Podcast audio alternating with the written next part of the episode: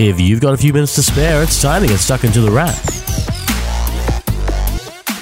For the week ending the 19th of October, you're tuned into The Wrap, Australia's fastest technology roundup. And if you've been paying attention to the week's news, you may know there's been a lot of movement in the phone world. And if not, well, hold on because we're bringing it to you right now. And that starts with a look at the smartphone world because there is so much choice out there. We're certainly not starved for it, and if you want a new phone, you don't necessarily need to choose either Apple or Samsung. This week, there are a few more, starting with Huawei. Launched in London late this week, which Huawei brought Pickr and the Wrap over for, there are new models in the Mate series, and while there are technically four phones, one is easily the one to look out for, with a truly intriguing device. For the moment, Australia will be getting two of the Mate 20s, and both offer pretty big screens, arriving in the three camera Mate 20 and Mate 20 Pro. But it's the last of these that grabs us, and it's not just because it's yet another big phone, it's one that packs in all of the features and then some. Features like fast processing, great 4G speeds,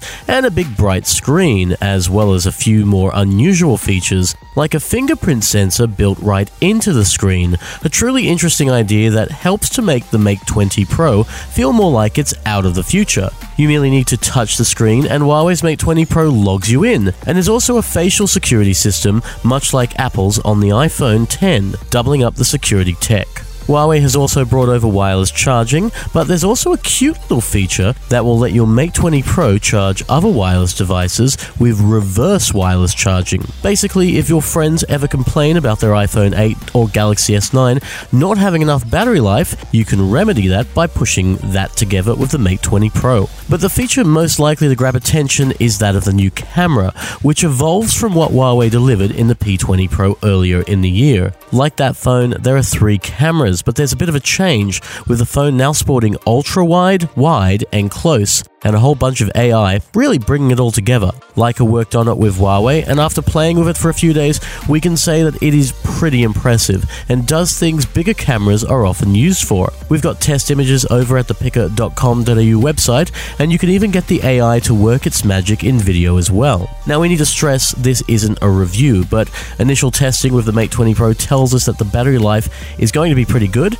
and the whole phone really feels pretty solid. It won't necessarily be cheap at $15.99, but given how much phones are costing this year, well, we bet you're probably not all that surprised. You can check the site for more, but all in all, it's shaping up to be a pretty great phone. And it may not be the only one, with Apple's slightly more wallet friendly iPhone 10R also on its way to stores in the next few days, as well as Google's Pixel 3, which we've only spent a little bit of time with, but doesn't feel like the grand slam Google really needs it to be. You can expect a full review this time next week, and there are certainly things to like about the new Pixel. But with so many great phones out there, this one may slip off the radar for all but the dedicated Android fan people. There's also a new phone from gaming accessory maker Razer, made for mobile gaming first and foremost, not to mention Samsung's new mid range phone, which gets four rear cameras and is basically made for social people. And the year's not over yet, with the likelihood of LG's V40 arriving locally,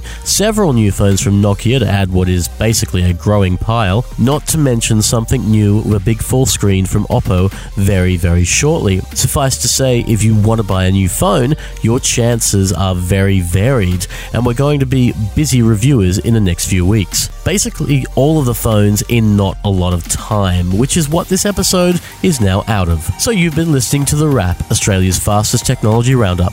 The Wrap appears every Friday at Podcast One, Apple Podcasts, and pickr.com.au, and it will be back next week for more tech in the space of five. We'll even be recording it back to our regular studio and not from Doha Airport, which is where this one was recorded. Until then, have a great week, and we'll see you next time on The Wrap. Take care.